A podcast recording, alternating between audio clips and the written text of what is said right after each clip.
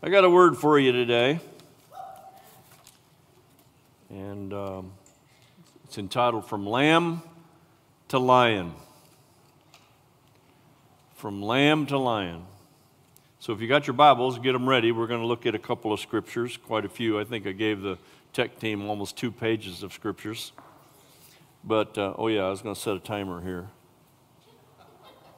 Pastor Barkley, he, he does a timer on his, and uh, I think it plays uh, taps when his timer goes off. I'm not going to do that, but anyway, it's always funny. Well, um, this week, and I think last Sunday was actually the first Sunday of Advent. It's four Sundays prior to Christmas, but certainly this is the first week of Advent. And I asked my staff the, this week, what does Advent mean to you? And uh, one of them said, it means chocolate. And I was like, I had never heard that before. I just never knew that that was a part of Advent. But I'm thinking it's a part that I really like, and I think maybe we ought to incorporate that, Diane, into our Christmas tradition. Chocolate in Advent. That's pretty cool. Advent is a word that can be used in a general sense and in a very specific sense. And when it's used in a general sense, it's usually with a, a lowercase a and it means a coming into place, a view, or, or, or an arrival. Okay? Um, the advent of the church on Sunday morning, the arrival of all the people on Sunday morning. However, if it's used with an uppercase A, it's always in reference to the coming of Christ.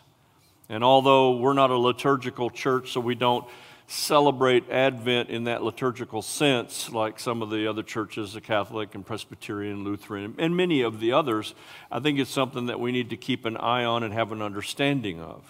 Today, I want to talk to you about the three meanings of Christ coming that are described in Advent. It's almost, in a, way, in a way, I want to say to you that there's three comings, three Advents of Christ. Now, don't get don't go on tilt in your doctrinal stuff about isn't there two, isn't there three, what, was there two, was there half a dozen comings of the Lord? No, but in the sense of this, the first time that the arrival took place is something we're celebrating in this season. It happened over 2,000 years ago when Jesus came into the world.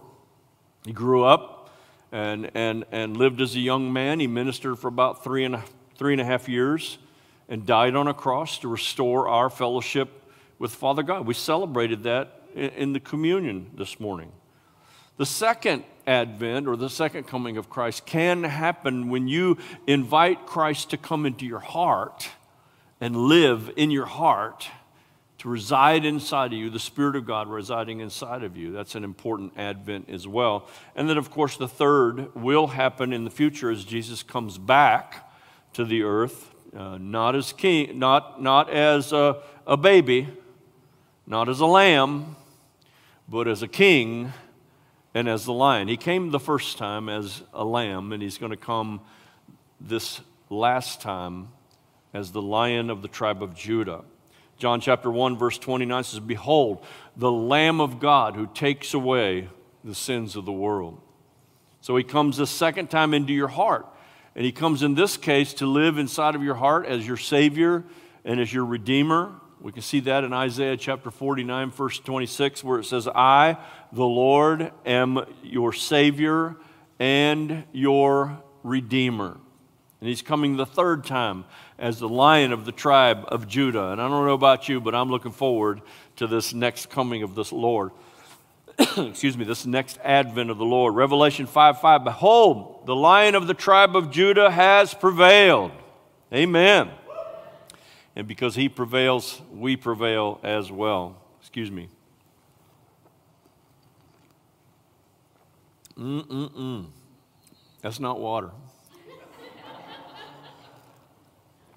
I had a bright idea this Sunday. Every week, Emily and Diane have been coming to church, and they've been bringing me a cappuccino.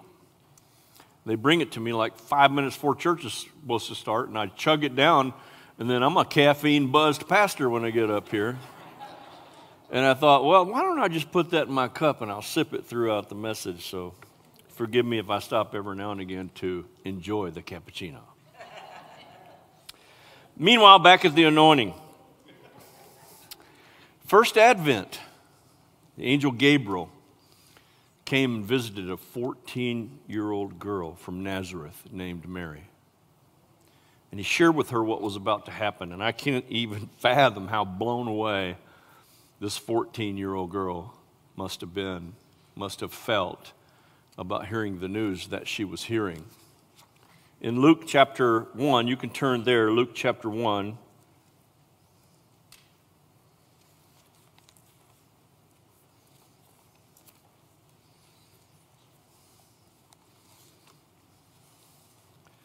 Verse 26, I'm going to start there. Now, in the sixth month, the angel Gabriel was sent from God to a city in Galilee called Nazareth to a virgin engaged to a man whose name was Joseph, of the descendants of David, and the virgin's name was Mary. And coming in, he said to her, Greetings, favored one, the Lord is with you. But she was very perplexed at this statement and kept pondering what kind of salutation this was. The angel said to her, Do not be afraid, Mary, for you have found favor with God. And behold, you will conceive in your womb and bear a son, and you shall name him Jesus. He will be great and will be called the Son of the Most High, and the Lord God will give him the throne of his father David. And he will reign over the house of Jacob forever, and his kingdom will have no end. And Mary said to, Joseph, uh, to the angel, How can this be, since I'm a virgin? And the angel answered and said to her, the Holy Spirit will come upon you, and the power of the Most High will overshadow you. And for that reason, the Holy Child shall be called the Son of God. That was a day that probably rocked her world. And the angel Gabriel shows up. But she submitted to it, and nine months later, in a cattle stall in Bethlehem, she gave birth to the Son of God and named him Yeshua, the name that we've come to know him uh, having is the name Jesus. He grew up probably a lot like uh, many other Jewish boys his age. Something different happened around the age of 12 when he astonished and astounded the, uh, the priest and the scribes in the temple as he was answering questions and asking questions that were just way beyond his age. Nothing's recorded of, about him during that time until he shows up at the Jordan River. And he shows up there to be baptized um, by, by his cousin, John the Baptist. And that's in John. So if, if you'll turn over to John with me, let's read that occasion.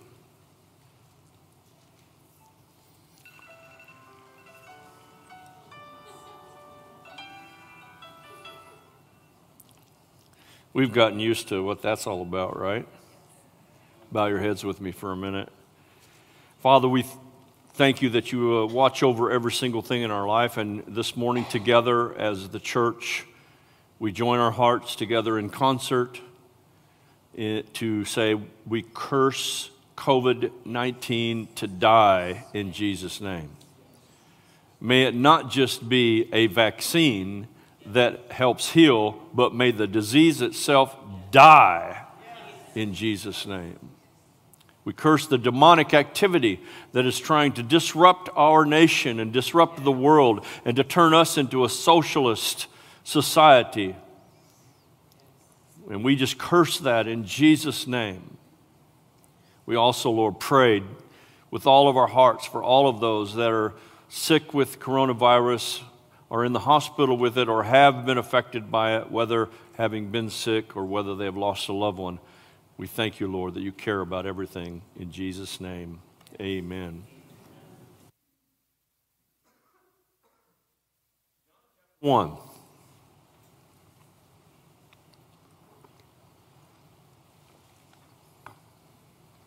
I'll read verse 26 through 29.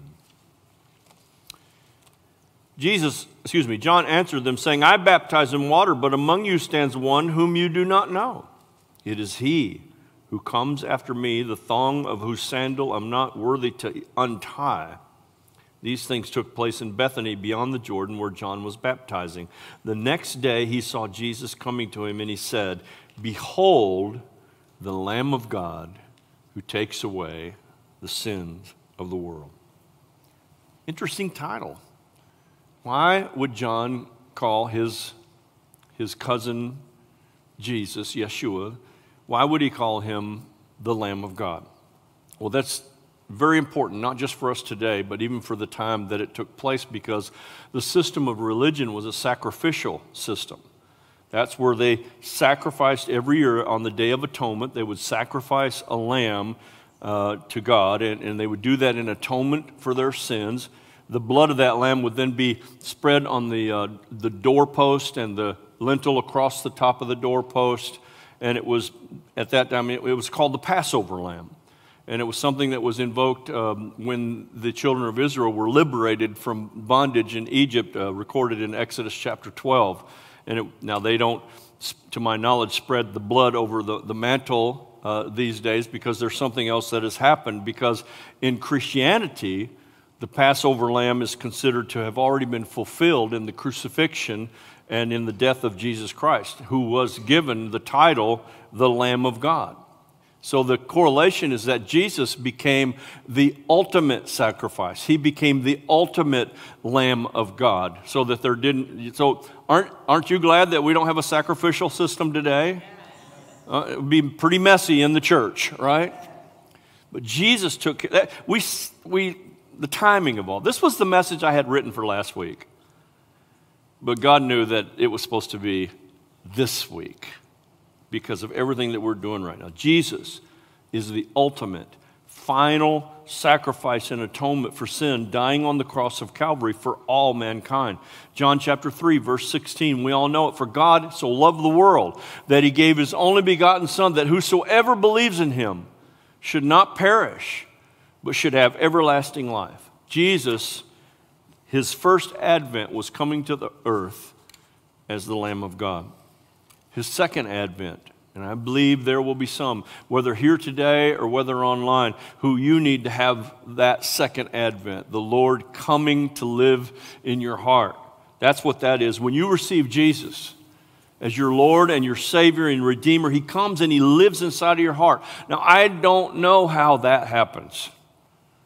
I mean, I know that I know all the scriptural things that you do to make, but I don't. Some people, what do you mean he lives in my heart? I don't know. He's just there.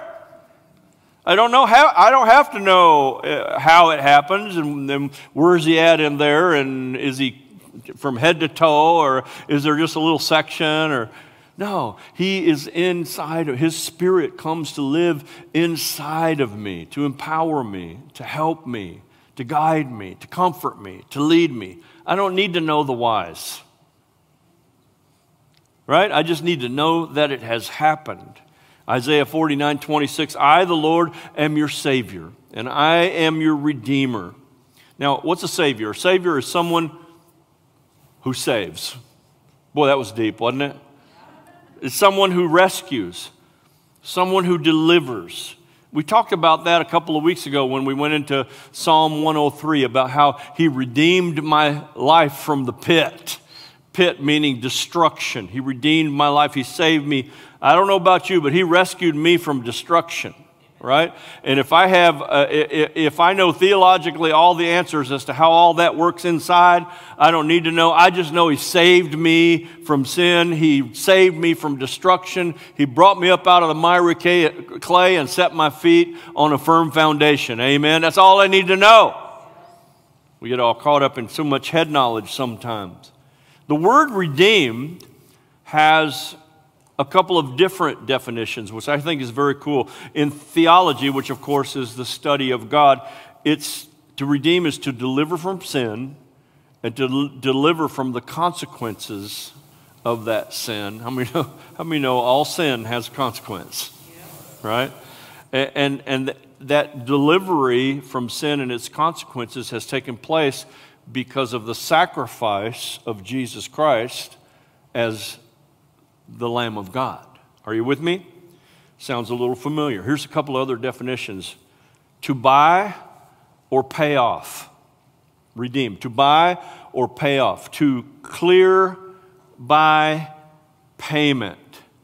You know, Diane and I have been working really, really hard to get our mortgage completely paid off. We're getting very close, and we look forward to that day where we see the documents come in. It says, paid in full. That'd be a good, that's a good feeling, right? Amen. 1 Corinthians chapter 6, verse 20 says, For you were bought with a price. Isn't it amazing that we use our Christianity so loosely.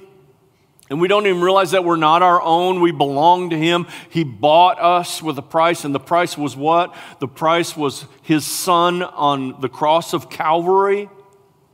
He bought us with a price. 1 Corinthians 7 23. God paid a high price for you. There are no, no cheap imitations in God's house. He paid a high price for all of us. Amen. Another definition of this word redeem, which I think is really cool, is to obtain or a release. To obtain a release or to obtain restoration by paying a ransom. By paying a ransom. 1 Peter 1 18 through 19. For you know that God paid a ransom to save you from the empty life you inherited from your ancestors. Hello! The acorn don't fall far from the family tree, does it? Yet he redeemed me. He ransomed me from, if I was to be still connected so deeply to all of my past and all of my family history in the past and all the dysfunction of all that, I would still be a royal mess and not be standing before you today. But he paid a ransom to rescue me from all of that. Think about it. Think about it. And it was not paid with mere gold or silver in 1 Peter. It was not paid with mere gold or silver, which lose their value. It was paid with the precious blood of Christ, the sinless, spotless Lamb of God. That's what we're celebrating today as we take the communion we hear the songs that are put together and just all that God is doing. Another one that's really cool, and the scripture that I'm going to use for it, you might go, what's the connection of that scripture? But the other definition, one, one was, of course, to buy, pay off, clear payment, to obtain a release or rest, restoration by paying a ransom. And then the last definition is to recover by payment to satisfy the debt owed. To recover by payment to satisfy the debt owed. Aren't you glad that God doesn't reward you based on who you are. If I had to, I couldn't pay the debt. You can't pay the debt.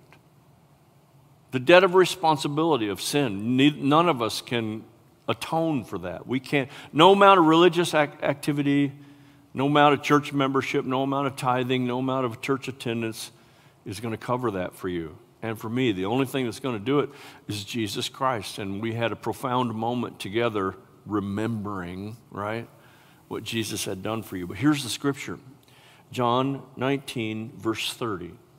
When Jesus had tasted it, he said, It is finished. And then he bowed his head and gave up his spirit. Now, when the Lord led me to that passage of scripture, I began to think, well, what's that got to do with satisfying the debt owed? This is very interesting. Get ready because I have that Greek word that I gave you a little earlier. so it's, it is finished in the Greek, is the Greek word tetelestai. Tetelestai. That's the Greek word. Now, it's an interesting word because what this Greek word means, and it's, it's a term that actually is a legal term that was used on some legal documents they found in the, from the first century that this word tetelestai was used in legal contracts during the first century. And, and, and it indicated what I was talking about with like the mortgage paid in full. That's the word tetelestai, the Greek word that has been translated, it is finished. It also means paid in full. Stamped with the blood of Jesus. Come on, somebody. That's pretty powerful and a very good thing. It's true and available for all of us. Colossians chapter 2, verse 14 says, Having canceled the charge of our legal indebtedness, which stood against us and condemned us, he has taken it away, nailing it to the cross. You see, we, done, we did more this morning than just have communion. We remembered, and we are remembering what Jesus did at the cross. And I'm even in this moment trying to convince you to make that a very personal experience, your personal story. And all of this true is true for every one of us. It's happened, but there's a catch. Here's a catch, y'all. You must receive it. You don't just get it because it was done, you get it because you receive what was done. Okay? You have to receive it. You don't get it by coming to church. You don't get it by just being a good person. No, no, no, no, no. You have to receive it into your heart. That's that second advent that I'm talking about. Revelation 3:20 Behold, I stand at the door and knock. If anyone hears my voice and opens the door, I will come advent, come into him and dine with him and he with me. Or Romans chapter 10 verses 9 through 10, the one that's used for a salvation call all the time. If you confess with your mouth the Lord Jesus Christ, and believe in your heart that God has raised him from the dead, you will be saved. For with the heart one believes unto righteousness, and with the mouth confession is made unto salvation. He comes into your heart when you confess him with your mouth. Remember, I said even with the communion, it's also a form of confession before the Lord. Amen. And I wonder, will you receive him today? I dare say there's somebody who's listening to my voice today, whether it's right here in this room or whether it's online, that you've never made a decision, a conscious, a conscious decision to say, I accept Jesus Christ into my heart. You're getting an explanation, very simply, I believe, this morning of what that means and what it means for Him being the Lamb of God who was the atoning sacrifice for you to cover and pay the price for all your sins. I wonder, will you receive him today? But there's a third advent. And the third advent is Jesus is coming back soon, y'all. He's coming back sooner than you'd think. He came the first time over 2,000 years ago as a baby, the little Lamb of God. He comes the next time when you receive him into your heart as Redeemer and Savior. But he's coming again. And he's coming this next time as the king, as the lion of the tribe of Judah, and the word we don't like to associate with him, the judge. Here come the judge. We think of that in a negative connotation when we say that word. But what about when the judge says, innocent, enter in? See, there's a, there's a positive side to that as well. Jesus is coming back very soon, and my friends, that's the third advent, the third coming of Christ. The signs of the time absolutely indicate this to be true. You would have to be sticking your head in the sand to not know that we are living in the last of the last days. The Lord is coming soon. All the stages set for all of the things to begin to happen. Many of them have probably already started happening that, and some, of the, some that we haven't even recognized yet. Scriptures proclaim this to not be true, but just to be evident. If there was ever a time for you to have your heart right, heart right means I've welcomed, welcomed Him into my heart to live as my Savior and my Redeemer. This is the time. Today is the day of salvation. Today is the day. Rome, excuse me, Revelation 1, chapter 7, verse verses 7 through 8 Behold, he is coming with clouds, coming as Advent. And every eye will see him, even they who pierced him, and all the tribes of the earth will mourn because of him. Even so, amen. I am the Alpha and the Omega, the beginning of the end, says the Lord, who is, and who was, and who is to come, the Almighty. And then Revelation 22 7 Behold, I come quickly. Revelation 22, verse 12. And behold, I am coming quickly, and my reward is with me to give to everyone according to his work. What has your work been? And even if all your work has been good, but you've never received Jesus into your heart, you don't qualify. Good works don't do it. We do good works because we're redeemed and born again, and Christ lives inside of us. They are a result of the salvation that you have, but they are not your salvation. There's only one way, beloved, and that is to say the sinner's prayer, accept Christ into your heart, and begin the journey of becoming a disciple of Jesus Christ. So I dare say there's some that are listening to my voice today, whether here or online, who have never ever given their lives to Jesus. But I also dare say that there are some that are here or whether online that you have given your life to Jesus, but you have gotten so deep into rote activity that it no longer means much to you. You're just a Christian. Yeehaw, whoop de doo. Everybody's a Christian. Ask anybody. Do you believe in Jesus? Oh, yeah, yeah, yeah, yeah. But are, are you disciples of Jesus Christ? Are you truly believers? Jesus is coming back soon, my friends, and this is the core of our midweek Bible study. Maybe there's a few of you that should make an Advent to Bible study on Wednesday night. You know, come to Bible study. So here we are, closing now with four and a half minutes to go on my little 30 minute, 30 minute timer, trying to preach a 30 minute message but I ain't in a hurry. This is the first week of Advent, and it ain't about chocolate as much as we'd like for it to be. Yeah. One beloved saint in the back went, Oh,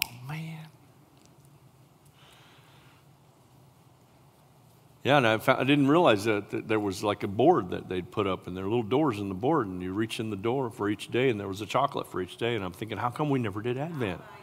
Thank you. Buy me an Advent board.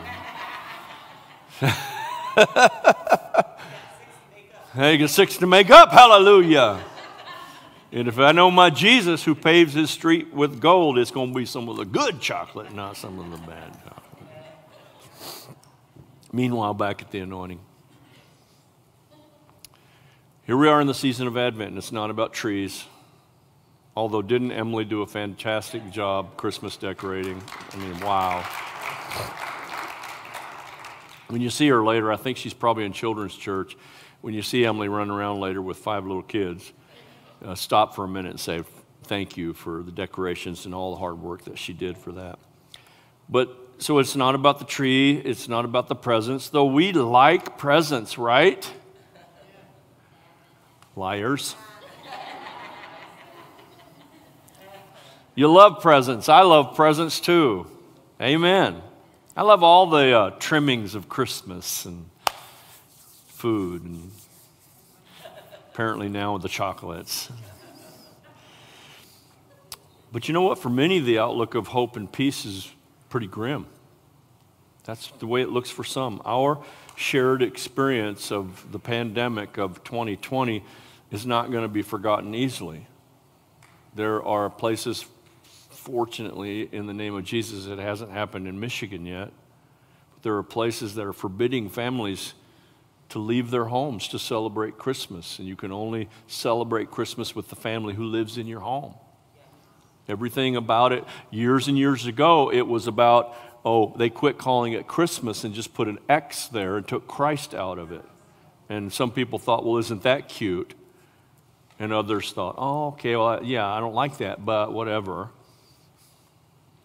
It's just, it's, we were, we're not going to easily forget how 2020 has been. And as this unforgettable year is drawing to a close, and yeah, hello, I can't even believe it. It's almost 2021, coming right around the corner. We hope cautiously for a return to normal in some way, shape, or manner, in a sense of what makes normal daily life evolve from moment to moment. And I know that that's relative from family to family. But our common, our common longing to return to a, a normal life grows stronger when the economic outlook, the health outlook, the social impacts that we see right and left continue to take a downward spiral, there's still, I think, a longing in each of us for something upward. Something upward. Oh, yeah, that the world would be made anew. And it will someday, but not in this lifetime. There will be a new world, a new heaven, a new earth. All the things that will happen at the Lord's third advent, his final coming. And will your name be written in the Lamb's book of life? Will it be there? Will it, will it have been there but been erased? Heaven forbid. So, time and time again, the Word of God reminds us of the faithfulness of God. I am so grateful for the, th- the faithfulness of God. His faithfulness knows no limits whatsoever. God remains faithful, even in, despite my, my big or small failures or your big or small failures. Father God remains faithful to you. He remains faithful to you. He remains faithful to you, no matter what. In the Gospels, Jesus urges his disciples with the very clear, stark, and distinct warnings. Be watchful, be alert, stay awake, be ready, be prepared. And as we prepare now to leave one year behind us, many of us are like, I'm already over it, 2020, out of here. And we pray that there's an upward swing to 2021, but don't get your hopes too high because your hope isn't in the right or the left, the right or the left. Your hope isn't in the Republican or the Democrat. Your hope isn't in Trump or Biden. Your hope, your hope isn't in McConnell or Pelosi.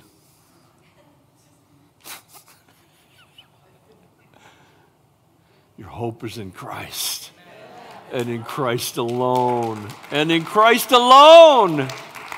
May that be our heart, that that's our hope, no matter what happens in the world around us. But are you ready? Are you ready? The scripture teaches us in 2 Corinthians, I think, chapter 10, verse 5 to examine yourself to see if you are, in fact, of the faith. It's a fearful thing to fall into the hands of the living God. And I'm supposed to be working out my salvation with fear and with trembling. I shouldn't come to this thing like, I got a ticket, I'm in, let me in, let me in, I got my ticket. It should be, Lord, I, I believe I have a ticket because I accepted you into my heart. I bow before you in submission. May I just hear your words that say, Well done, good and faithful servant, enter in. We can come boldly before the throne of grace, but we do so in humility. So it may be difficult to leave behind the anxieties of the past, the fears, the turmoil of this past year, but as the new year approaches, I want you to consider having a new adventure, a new adventure. Isn't it interesting that the word adventure, the first part of that word is advent? I want to have a new adventure. And not a new adventure with society, but a new adventure with Christ. I want to have a new adventure with you. I want to have a new adventure with this church. We can approach this new year with the idea of Advent. Every day is a box of chocolates. And you never know what you're going to get. oh, praise God. He comes in the second advent when we invite him to come into our lives and receive him as Savior and Redeemer, to walk with us, to empower us, to live a life of victory. Those are the results of that. And soon this third advent will be coming, and, and and it's going to be good news for all those who have received him in regards to the second advent. And I'm going to bring the message to a close right there. Would you bow your heads with me for a moment? You see, a church service has certain points. You open, you sing songs, you talk about the offering, you pray, you preach the word, you give an altar call, somebody gets saved, so forth and so on. But I do not want this occasion of an altar call to simply be the mechanical part of the service. if there was ever an opportunity for you to set your heart right with God, that opportunity is before you right now, right here. Examine yourself. Even in the communion that we took earlier, it said that we should examine ourselves. And what is that about? Making sure that my heart is right with God. When he comes again as the lion of the tribe of Judah and king and judge, he's going to separate the sheep from the goats. He's going to separate the, uh, the wheat from the tare. And Matthew chapter 3, verse 12 says, His winnowing fan is in his hand, and he will thoroughly clean out his threshing floor and gather his wheat into the barn, but he will burn up the chaff with unquenchable fire. In the metaphor of it, are you wheat or are you chaff? Wheat would be a human being living their very best to be a disciple of Jesus Christ. Chaff would be a human being proclaiming to be a Christian, but not living as a disciple of Jesus Christ. What are you? Who are you? I don't answer that question for you. But, friends, He is coming soon. Not a one of us has a guarantee of life tomorrow morning. And I'm not trying to scare you into an altar call. I don't do that. I used to make the joke back when I was here for youth ministry, and the, I, was just kind of enamored by all the sugar beet trucks that would drive by, and you'd see sugar beets along the side of the road. And I said, You know, what if you left this church service this morning and a sugar beet truck drove by and a beet came off that truck, and hit you in the back of the head, and you're dead? I know that's probably a crazy analogy, but the point is, you never know. Are you ready? Or are you going to say, Oh, I'll do it next week? Oh, I got some things to get in order in my life first. No, friend. Make it today. Make it today that you'll accept Christ into your heart. Make it today, prodigal son or daughter, where you say, I return to my Lord today. Make it today that you are ready for Advent, ready to receive Him as the Lamb of God to wash away your sins, ready for Him to come live into your life as Redeemer and Savior, and ready for His next coming when he comes as the lion of the tribe of Judah, and you will have nothing to worry about because you know that your heart is right with God. If you need to get your heart right with God, I'm going to ask you right now to raise your hand. And I am just want to pray with you. God bless you. There's one. Anybody else that'll join this one, you can put your hand down after you've raised it. Anybody else? I need to get my heart right with God.